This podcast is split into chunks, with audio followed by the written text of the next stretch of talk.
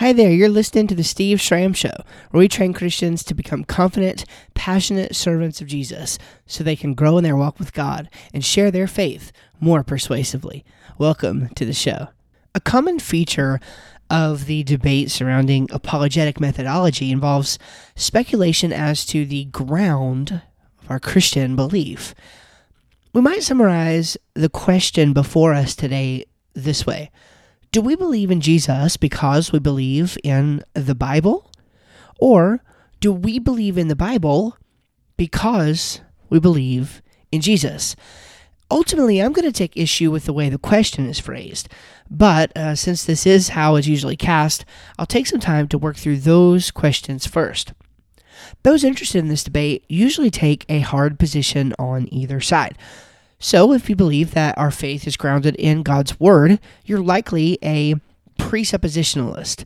Now, this view is often associated with what's known as revelational epistemology, which maintains that the only way that anyone knows anything is by revelation from God.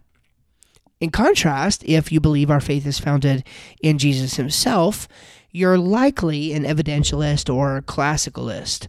This position would only require agreement with the consensus of New Testament scholarship that the Gospels are reliable primary source documents about the life of Jesus of Nazareth. A belief in supernatural inspiration is not required, but it's rather something like a side effect of becoming a follower of Christ. I think the following quote by Dr. William Lane Craig nicely summarizes this position. Quote, even taken as ordinary, fallible human records, the New Testament documents have been shown to be reliable with respect to these facts, and that is, the facts surrounding the details of the resurrection. Too many Christians naively think that unless you presuppose biblical inspiration and inerrancy, the historicity of the life of Jesus goes down the drain. This attitude, far from showing confidence in the Bible, actually betrays a profound lack of confidence in its historical credibility.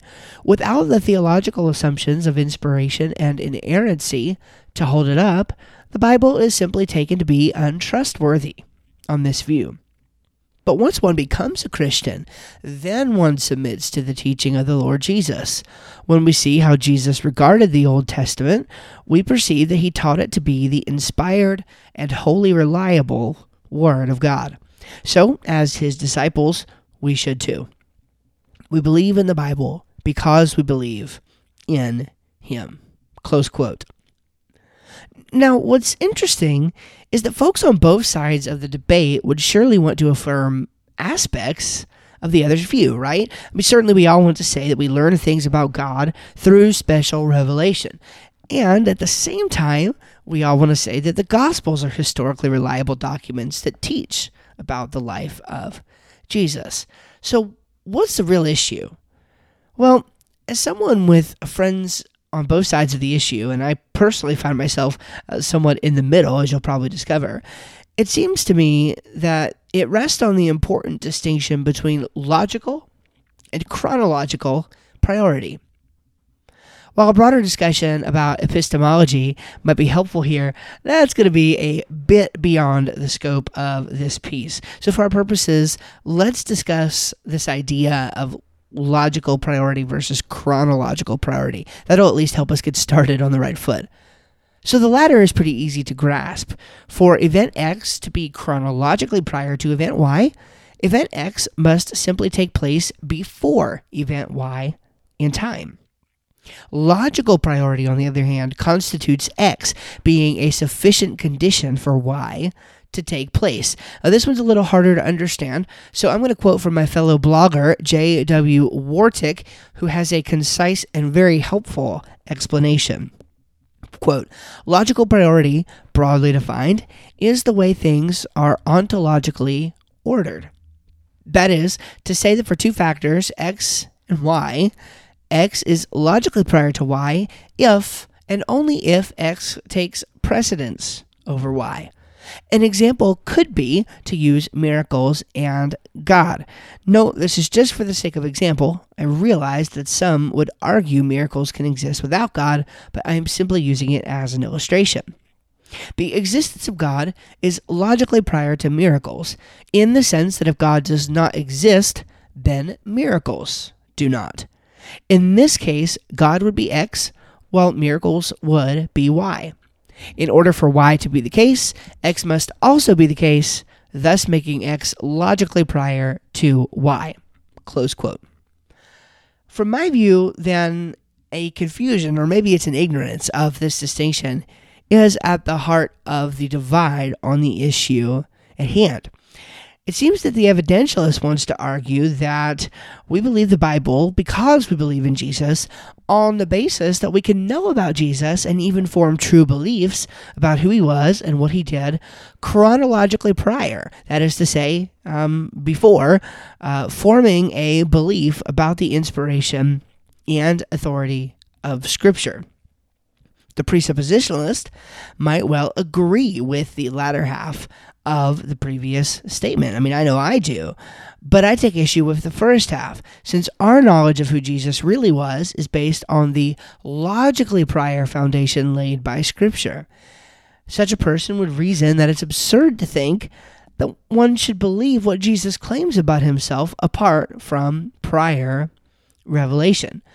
So, to be absolutely clear, when the presuppositionalist, or anybody else who takes this particular position, says something like this, we believe in Christ because we believe in the Bible.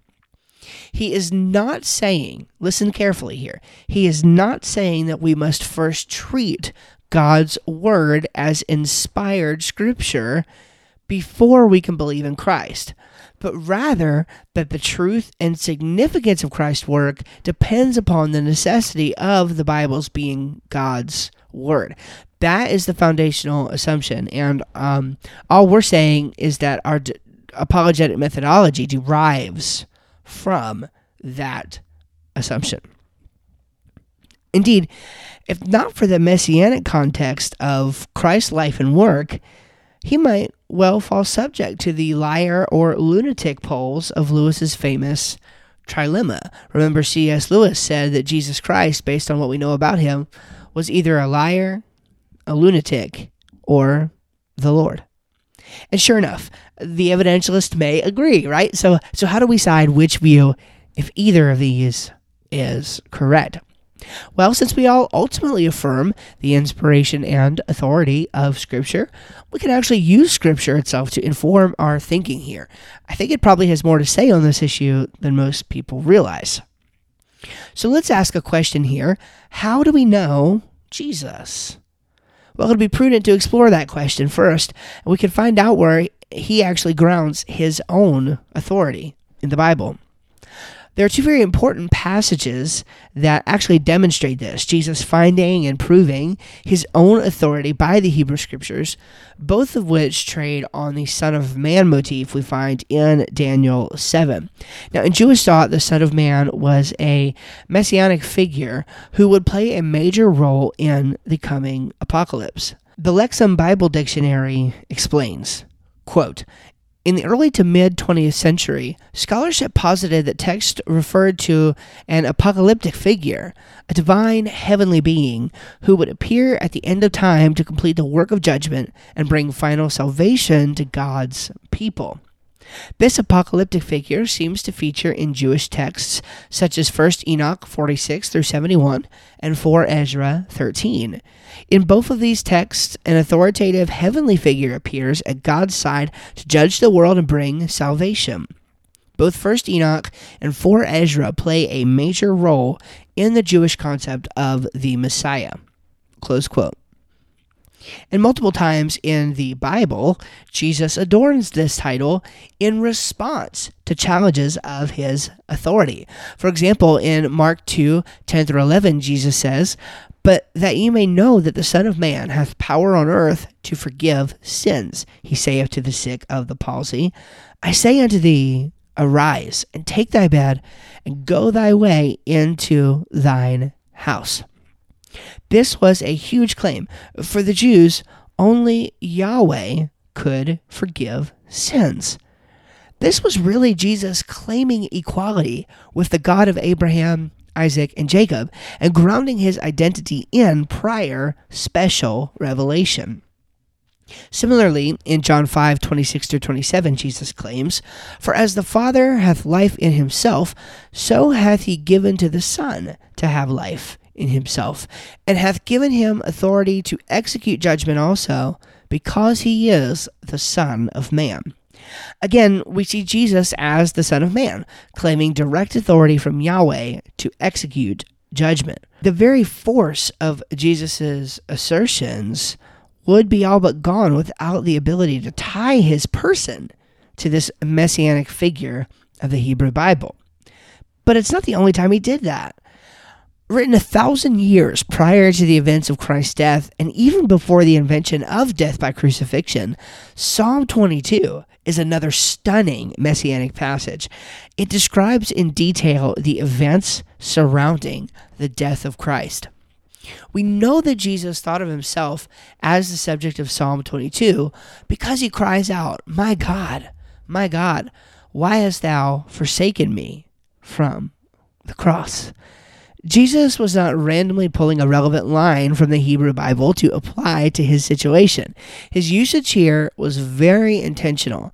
The intent was to call the entire passage to remembrance, since that's often the way that they referenced a selection of Scripture in Bible days. The idea is that all of the thoughts surrounding the events of Psalm 22 come to mind when Jesus cries out its opening line from the cross. Again, without this context, Jesus' death would have just as well fit the intended meaning of the derogatory King of the Jews moniker given to him. This context demonstrates he is the Messiah, the actual King of the Jews, as he claimed. One final example is the walk to Emmaus that Jesus shares with a couple of travelers, found in Luke 24. Recall the note in verse 27. "And beginning from Moses and all the prophets, he interpreted to them in all the Scriptures the things concerning himself." Perhaps even more stunning is the words of Christ himself to these travelers in the two preceding verses. "O foolish men, and slow of heart to believe in all that the prophets have spoken, behooved it not the Christ to suffer these things and to enter into his glory?" Of course, the word Christ just simply means Messiah. The obvious suggestion here is that Christ's life and work only have proper context if the prior revelation of Yahweh to his people confirms them. That seems to follow from all of the above examples of Jesus and his claims to divinity and authority. This would suggest that it's not unreasonable to think that we do in fact believe in Christ because we believe in the Bible, and not the other way around. Jesus called people to believe on him, sure enough. But think about the story of the rich man and Lazarus in Abraham's bosom. You remember that one? It's in Luke chapter 16.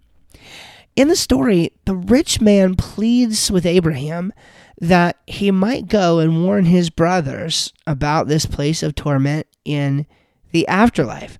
Jesus himself is describing this story. And here's the answer that was given to the rich man. "They have Moses and the prophets. Let them hear." And he said, "Nay, Father Abraham, but if one went unto them from the dead, they will repent." And he said unto him, "If they hear not Moses and the prophets, neither will they be persuaded, though one rose from the dead." In a stunning display, Jesus himself affirms that the writings of Moses and the prophets have just as much power and weight when it comes to persuasion toward belief as an eyewitness encounter of himself. But he's actually not the only one who thought this way. Two examples are actually going to serve to demonstrate that among the New Testament authors, new revelation was always adjudicated by prior revelation, lest new believers be led astray by false teachers. In Acts 17:11, the Bereans are commended and even hailed to be more noble than those in Thessalonica because they searched the Scriptures daily. But note the reason they did this. It was to see whether those things were so. Well, what things are they talking about? Well, it's the things declared to them by God's messengers, Paul and Silas, in verse 10. Note that Paul in particular actually had a divine appointment.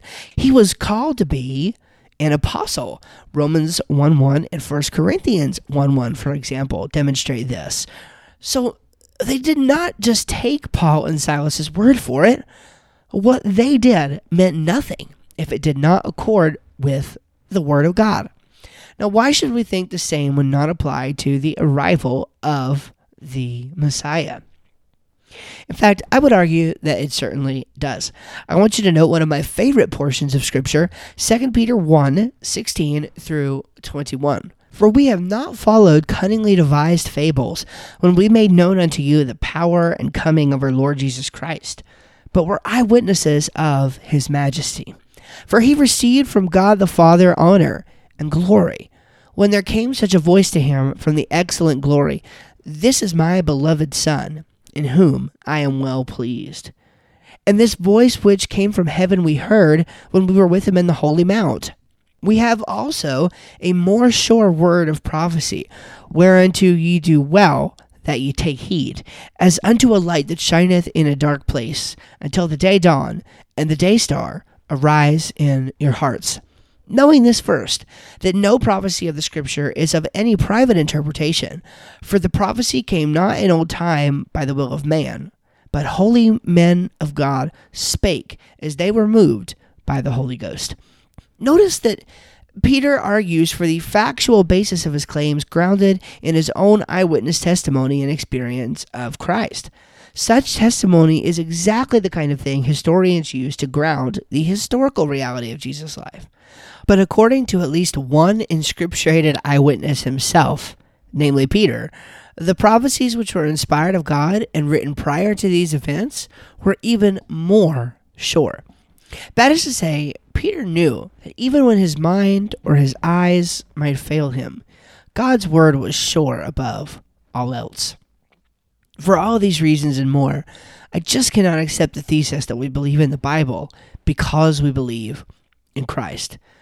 To do so is to at least imply that what a man can write in a history book apart from the inspiration of God is more persuasive and revelatory value than the documents which, given under inspiration, provide the necessary context to understand the life and work of Jesus.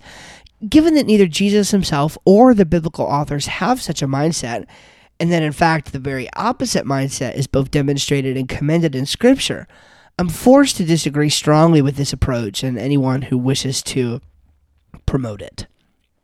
God bless you for listening to another episode of the Steve Schramm Show.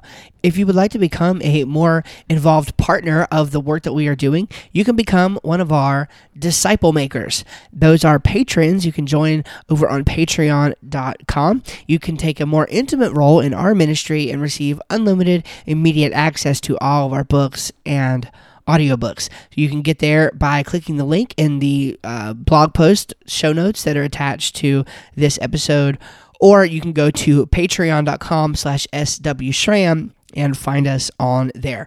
God bless you. I hope you have a wonderful day and a wonderful week. Whenever you're listening to this, I pray that you would share this podcast with somebody else if you find it to be a blessing. God bless you. We'll see you next time.